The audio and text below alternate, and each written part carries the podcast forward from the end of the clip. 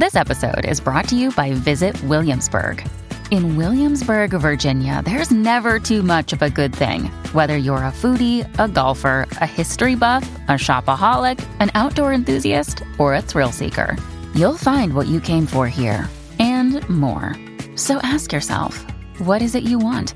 Discover Williamsburg and plan your trip at visitwilliamsburg.com. SCP 3512 The More You Know.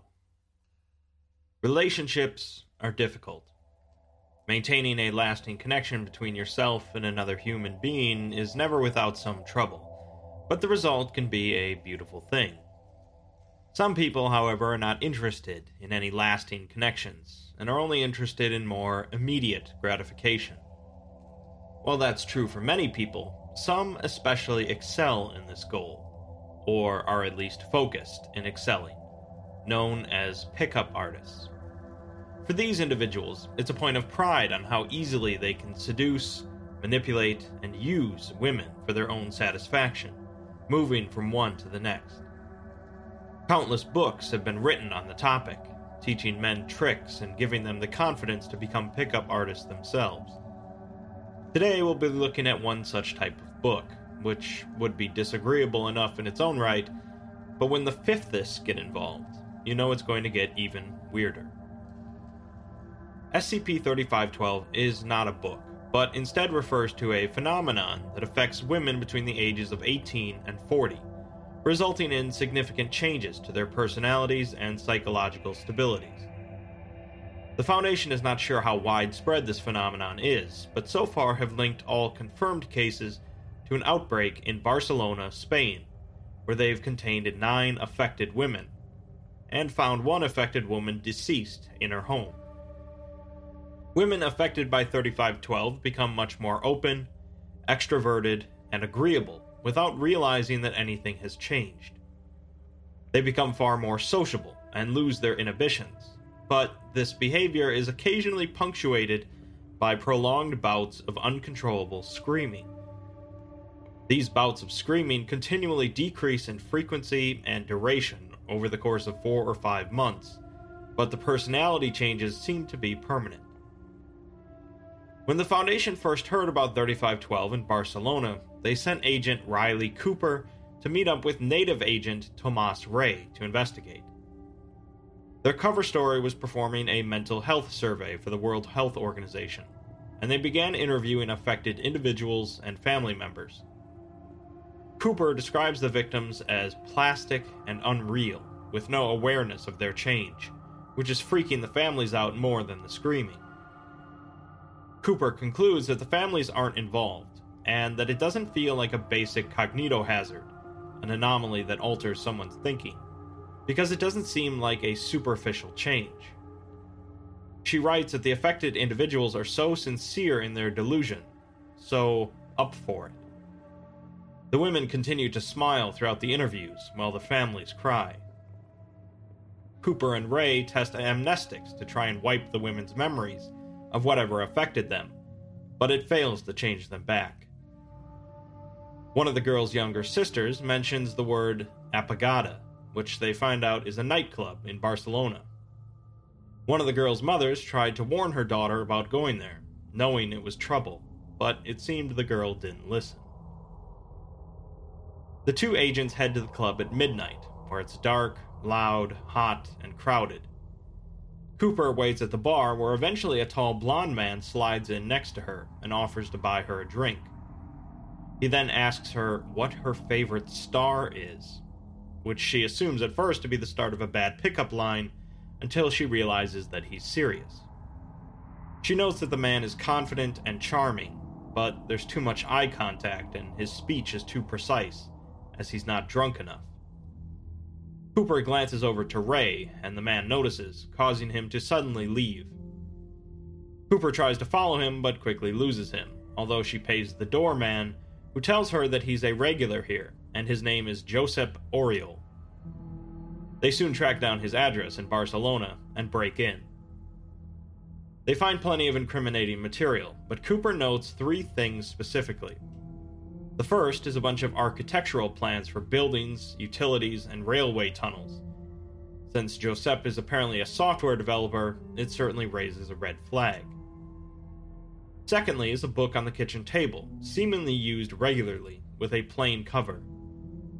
Cooper doesn't open it without cognitohazard screening, but she has a feeling about it.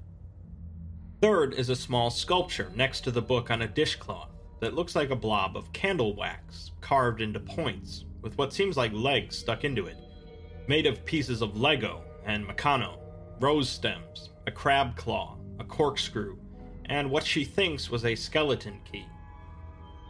The two go into the bedroom where they find boxes full of similar materials, including quills, doll's limbs, wire, and syringes. And when they went back into the kitchen, the wax sculpture was gone. Let's get to the book, though, which is an advanced review copy of a text titled The More You Know, a Pickup Artist's Bible. The author is only listed as Enigma, and there is no publication information. The book contains 625 pages, with a foreword attributed to artist Snoop Dogg, and a total of 23 chapters, although the last 12 chapters are all numbered as Chapter 12. The first chapter begins by explaining that if you're reading this book, you're probably a bit of a loser, but the point of the book is to make you stop being a loser by being more confident in social situations, particularly involving women. The author introduces himself as Enigma and writes that they are going to provide surefire methods for seducing women so that you can be a star like they are, because the more you know, the more you score. Chapter 4 involves the idea of ceasing to think of hot women as women, but instead as instruments that need to be tuned properly before they can be played. By chapter 12, the text is describing dodecahedrons and how you can mention its Schläfli symbol in flirtatious conversations to great effect. Typical fifthist concepts abound by this point.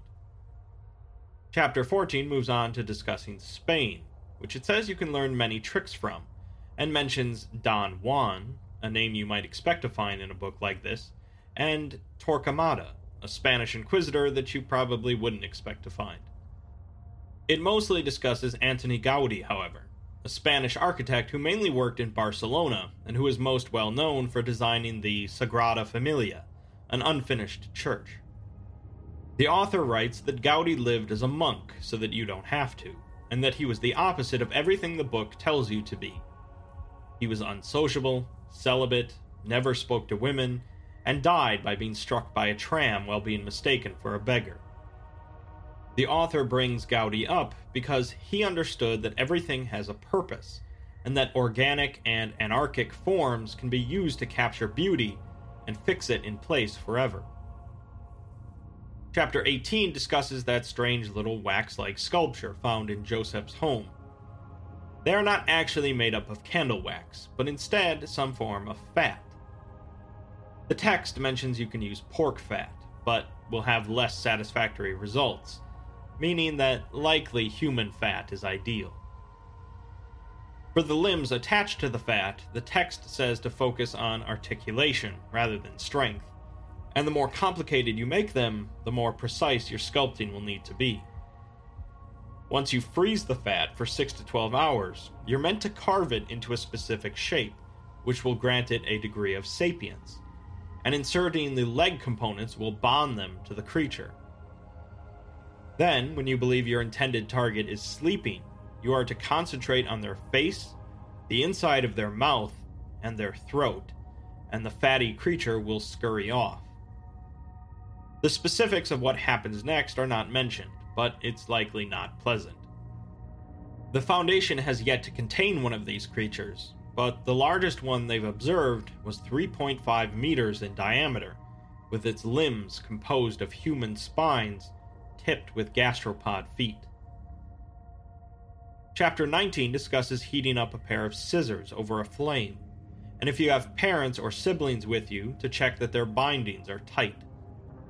It warns not to be tempted to start with them first, but instead to take your right hand, grasp the pinky finger of your left hand, and pull it sharply down towards the side, where you'll hear a clean snapping sound. We don't get many details in this chapter besides this, but the point is that the process disfigures, and warps the individual. The final chapter says that if you wish to know, you must look deeper, and the words, as below, so below, repeated continually. The Foundation looked over the architectural plans retrieved from Joseph's home and found some inconsistencies with the municipal records. There is a side passage shown on the plans off of a high speed rail tunnel that shouldn't be there, with a descending spiral staircase. Cooper and Ray had to investigate, hoping to find Joseph and interrogate him further. Ray is reluctant to continue the investigation down underground, but Cooper is persistent.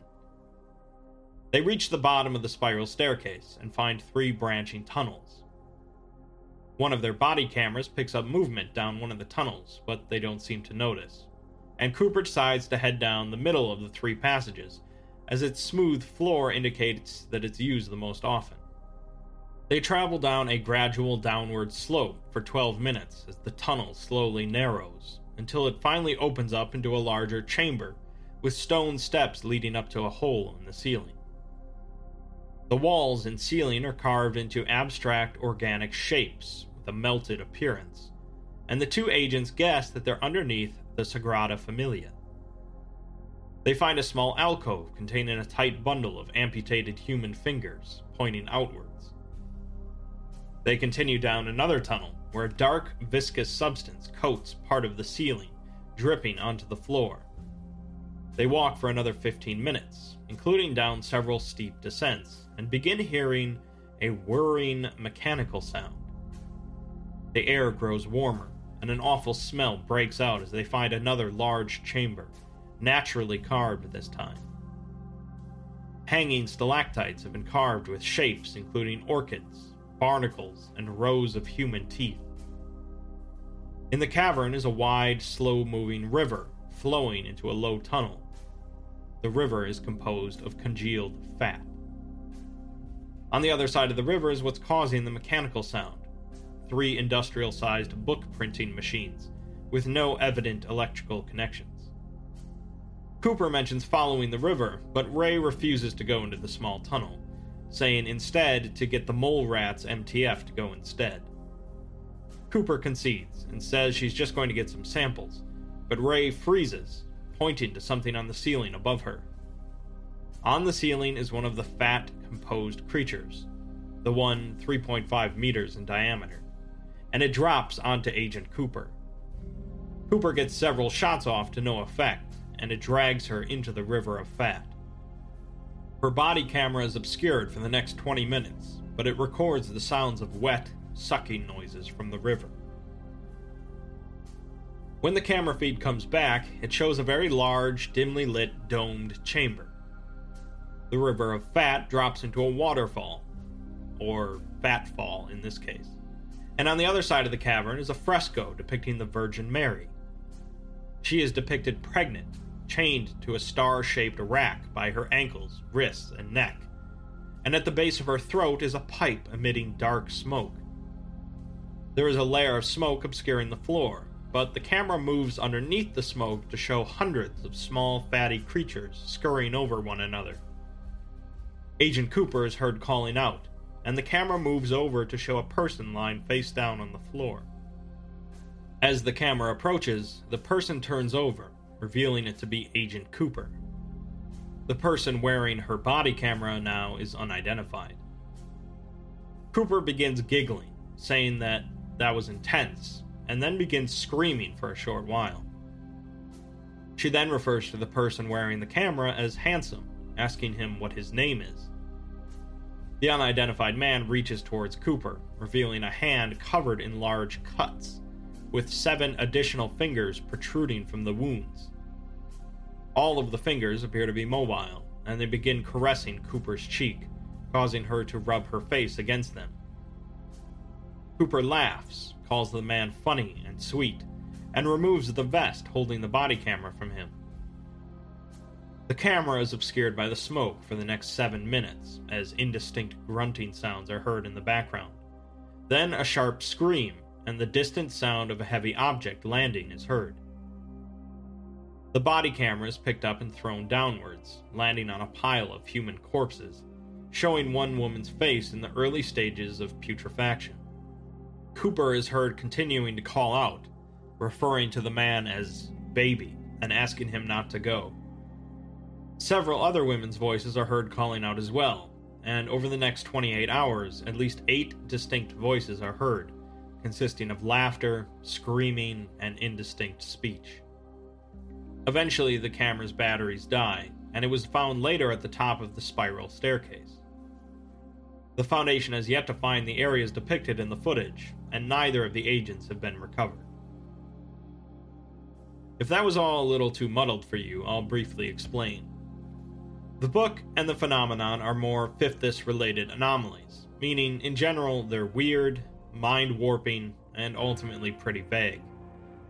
Men that read the book learn about a process in which they can pick up any woman they desire, but in the process of doing so, they must change and disfigure themselves. There's a lot of meta commentary on pickup artists and related concepts here, as I'm sure you can figure. They also create this creature of fat and other objects that tracks down said woman and does something to affect them with the SCP 3512 phenomenon, altering their personalities permanently. Basically, they become the ideal target for a pickup artist clueless and pliant, or in other words, a sex doll. In the end, this is what happened to Agent Cooper, and she was tossed into a pit along with plenty of other similar women, discarded once the perpetrator was done with them. Presumably, the perpetrator was this Enigma character that wrote the book and was printing plenty more copies to be handed out to people like Joseph Oriol. SCP 3512 is horrific for multiple reasons, and the fact that it's based on such an inherently creepy topic only lends to its horror. Between this SCP and the Vorhole, Fifthists begin to rival Sarkicism as one of the grossest groups of interest, with the added bonus of being so much more nebulous about their larger goals. While perhaps the more you know would never end up being as big of a problem as Star Signals was, it's far more unsettling.